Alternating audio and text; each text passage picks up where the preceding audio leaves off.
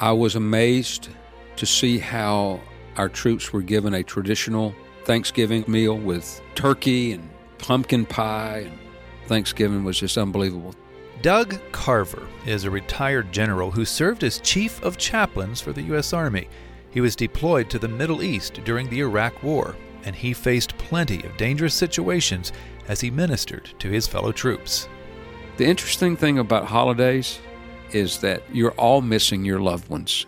You're all missing those traditions of your family. But you're all in it together. You're all equally miserable. You're all equally homesick. Lord, won't you give me strength to make it through somehow? I've never been more homesick than now. Doug Carver's time in the military brought him face to face with death and danger. He's our guest on this episode of GPS God, People, Stories. It's an outreach of the Billy Graham Evangelistic Association. I'm Phil Fleischman. My co host, Jim Kirkland, is off this week. As General Carver shares about his time serving as a chaplain in the military, you'll hear him talk a lot about God's presence. Not the presents that will be under your Christmas tree in a month or so, but the fact that God is present, right there with you in every difficult and dark place. Franklin Graham also has a reminder of that truth. This year, as we come to Thanksgiving, our nation is in the middle of a pandemic. And we need to come to God, thanking Him for His mercy, thanking Him for His grace, thanking Him for our leaders, and thanking Him for the salvation that we have through faith in God's Son, Jesus Christ. Uh, yes, we're in the middle of the pandemic, but God hasn't left us. He hasn't abandoned us. He is with us. You can learn more about how God is with you at findpeacewithgod.net. That's findpeacewithgod.net. You're also going to hear a Thanksgiving message from Franklin Graham's father, Billy Graham, later on in the episode. Oh, and one more thing before we dive into General Carver's story. If you or someone you know is in need of prayer this holiday season, our phone lines are open 24 hours a day, 7 days a week. The number to call is 888 388 2683. Day or night, we have volunteers standing by ready to talk and pray with you. The number again is 888 388 2683. We list that phone number and the website I just mentioned in the show notes. GPS. God, People, stories. General Doug Carver grew up in a Christian family in North Georgia. He surrendered his heart to Jesus when he was 11, and he felt a call to go into ministry when he was 14. an Air Force chaplain spoke in our church. And it really kind of connected to be able to be a preacher of God's word, to be entrusted to preach the gospel, and also to do that in uniform. It really intrigued me even as a, as a teenager.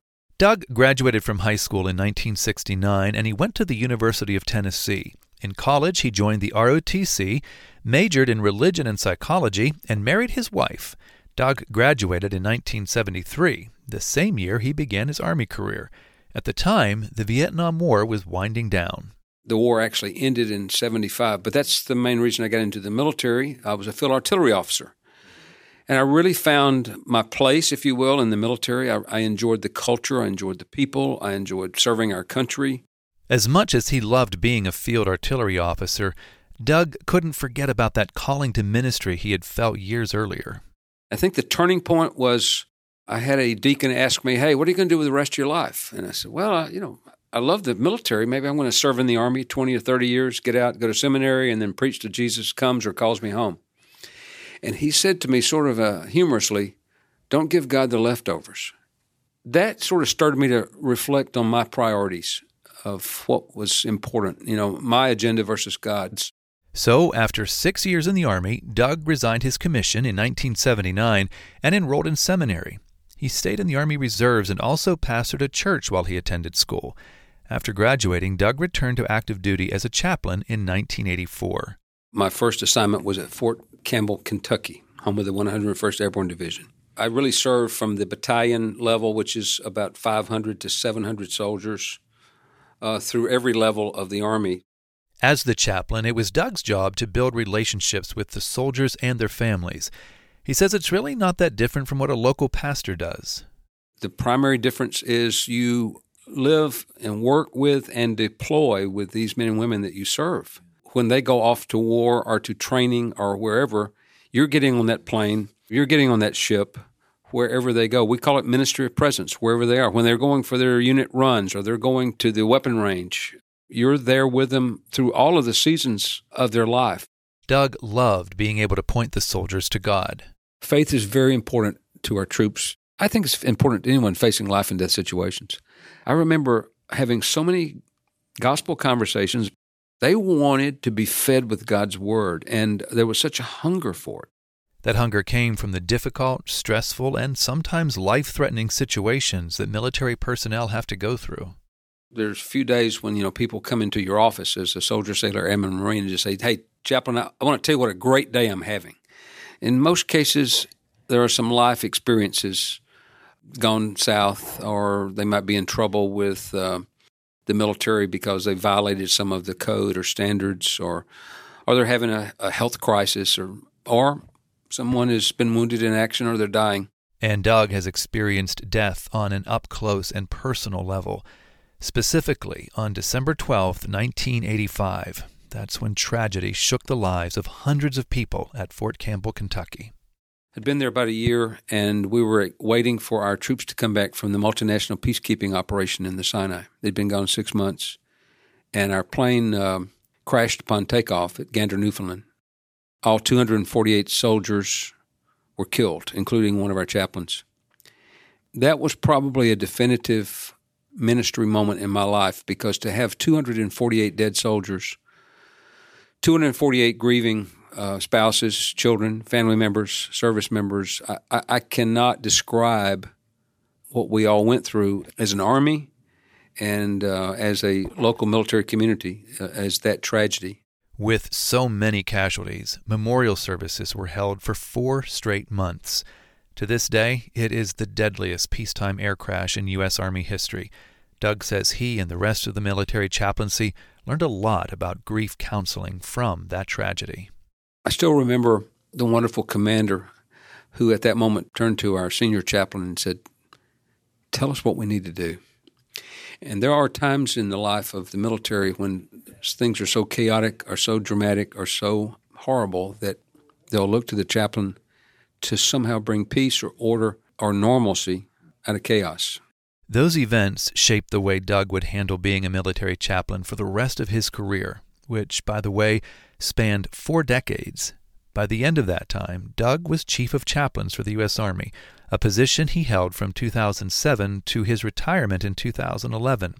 Before that, though, General Carver was deployed to Iraq in the early 2000s. Going to war is something I guess you you know that ultimately you will do, but you almost don't expect it. I don't know if it's an innocence or an ignorance or you just don't think about it. But uh, of course, when 9 11 hit, changed all of our lives. I deployed with the first wave of troops from Kuwait into to Iraq. Chaplains, by the way, non-combatants. We don't carry weapons, so I, I, I drove. On that two-day journey, Doug had no idea what the next few days or weeks or months would look like. He knew all about offering peace and hope to others, but would it work when you're huddled in a bunker with ballistic missiles headed your way? Well, Doug was about to find out. We had a particular day when uh, Saddam Hussein and his forces uh, fired about 12 theater ballistic missiles all over near our units in Kuwait. And you only have about two minutes uh, once a missile is coming for it to be destroyed. And I remember sitting there praying. I wanted the troops to look into my eyes and not see fear. I wanted them to see peace and comfort and strength. And I, I don't know what, I hope that's what they saw. But there was a peace that came upon me uh, in that bunker, which really kind of gave me my first taste of what war was all about. And the Lord brought to mind a scripture that has remained my scripture since then. It's from Zephaniah 3:17.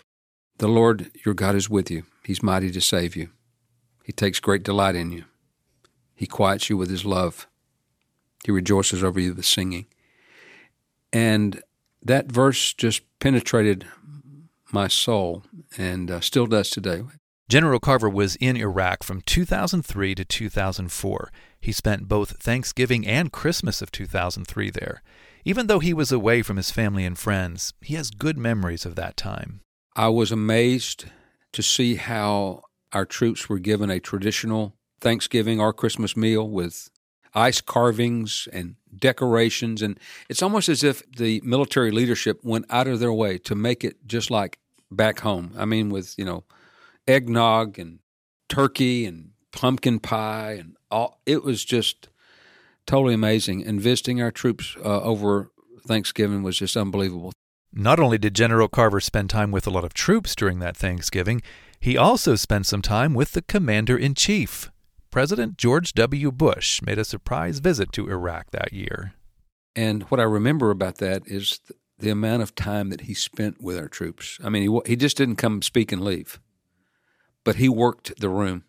He walked around to all the tables. It was standing room only. He he went up and directed the band that was playing for a couple of numbers, and uh, I can proudly say uh, he served me sweet potatoes because he got in the uh, in the food line, and uh, I can always say the president of the United States served me sweet potatoes.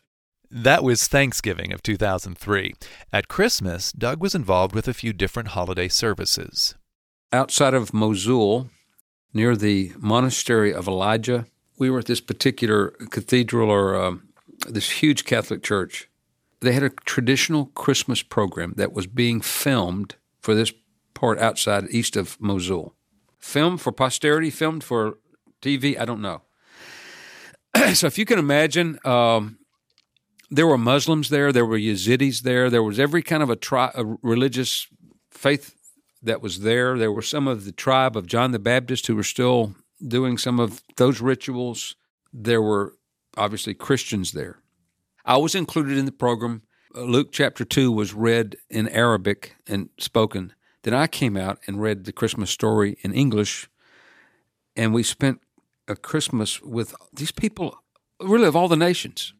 Reading the Christmas story wasn't Doug's only job that night. He'd also been assigned to serve as the escort for the military archbishop of the Roman Catholic Church. He had midnight mass back at Baghdad airport, and so I was standing with him in a standing room only service, and we had incoming mortars and rockets. And the concussion was so strong that the candles on the altar were flickering like they were going to go out. And uh, here we are standing there worshiping the Lord and I was the escort for the priest, and he was a Vietnam veteran, so he did not flinch. And I, and since he wasn't flinching, I stayed with him. But it was just amazing that even though you're in the middle of combat, these services were so important. As we look ahead to Christmas, of course, a big part of it in civilian life is the giving of gifts. But Doug says that looked a little different for the troops who were stationed away from home you know, you take away a lot of the materialism and a lot of the commercialism, and it's just a raw, simple, the real meaning that God invaded this planet at Christmas time with with Jesus Christ, the Son of God, and uh, and just a simple celebration with all, all the all of the trappings. Now that said, I remember we we received lots of gifts and packages over there, and but even then, it wasn't something that oh, this is my gift. So often we'd get gifts, we'd get shirts, we'd get clothes, we'd get candy, and it was something that was shared with the community. It wasn't something that you kept for yourself. It was always something that you opened, everybody celebrated it, and it was not only yours, but you shared it with others. The time in Iraq taught Doug how to celebrate Jesus' birth in dangerous and unfamiliar territory. He also learned how to give thanks even when he wasn't able to be with his loved ones. And those are actually situations that many of us can relate to this year, aren't they? Maybe the pandemic has thrown off a lot of your holiday traditions. Maybe you don't feel safe traveling or being around other people. Or maybe you want to be with your family and friends but can't. Well, here's what Doug shared about dealing with those sorts of things from the perspective of life in the military. Even though we were far away from home, the interesting thing about holidays is that you're all in it together. You're all missing your loved ones. You're all missing your children. You're all missing those traditions of your family. But you're all in it together. You're all equally miserable. You're all equally homesick. I think to me, you know, regardless of where you are, what you do, I mean, the Lord is with you wherever you go. Jesus said, I will never leave you or forsake you. And what I have learned, especially on hard days in the military, in very, very dangerous places. I've always felt the presence of the Lord with me. I have sensed His peace that passes understanding. I've often almost sensed Him saying to me, Hey, we got this.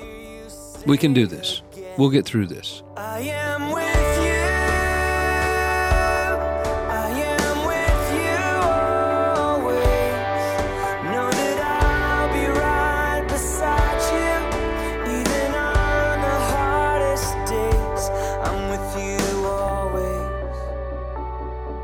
God is with you always. When you confess and repent of your sins and give your life to Jesus Christ, you can be sure that God will never leave you. You can have the same kind of peace that General Douglas Carver has. And there's no better time to begin a relationship with Jesus than right now, as we enter a season of celebrating Thanksgiving and Christmas. Learn more what that means at findpeacewithgod.net. That's findpeacewithgod.net. In just a minute, Doug Carver shares some things you can do to show your thanks to veterans and to troops who are still serving. You're listening to GPS God, People, Stories, a podcast production of the Billy Graham Evangelistic Association. If ever there was a Thanksgiving we need to thank God, it's this Thanksgiving. Billy Graham. America is living in a critical hour. This is the hour that we're to turn to God. Thanksgiving is a part of the most intimate relationship that exists between man and God. Jesus taught us to give thanks as he gave thanks and broke the loaves and the fishes to feed the multitude. He thanked God again when he broke the bread of communion for the disciples the last night on earth. At the grave of Lazarus, he said, Father, I thank thee. When I see Jesus Christ hanging on the cross, I see the nails in his hands, I see the crown of thorns upon his brow, and I remember that God so loved the world that he gave his only begotten Son. I must bow in front of that cross and say, especially on Thanksgiving Day, Thank you, Lord, for not sparing your Son. Thank you, Lord, for saving my soul. If you want to know more about how God can save your soul this Thanksgiving, go to findpeacewithgod.net. Our guest on this episode of GPS is retired General Douglas Carver. He served as the U.S. Army's Chief of Chaplains from 2007 to 2011. And as we wrapped up our interview with him, the General asked that we would all pray for and invest in the lives of veterans and those who are still serving. We need to get to know them and develop a relationship with them. We need to hear their story. It's important for you to hear it on how to minister to them. So let's not neglect these men and women who have paid, uh, in many cases, the supreme devotion to duty so that we might continue to enjoy freedom of worship, freedom of assembly, freedom of speech, and continue to pray for those who are in harm's way, even this day, somewhere in the world. Please continue to remember to pray for them. And obviously, look ways to share the gospel with our military families as well as to sustain and encourage and disciple those in the military who are struggling to keep Jesus as the center of their life while they're wearing the uniform. We want to thank General Douglas Carver for his service and also for taking time to talk with us. We also want to say thank you to MercyMe and the Afters for letting us use some of their music on this episode. And we certainly want to say thank you to you for listening. I'm Phil Fleischman. All of us here at GPS wish you a happy and blessed Thanksgiving. GPS, God, People, Stories. It's an outreach of the Billy Graham Evangelistic Association. Always good news.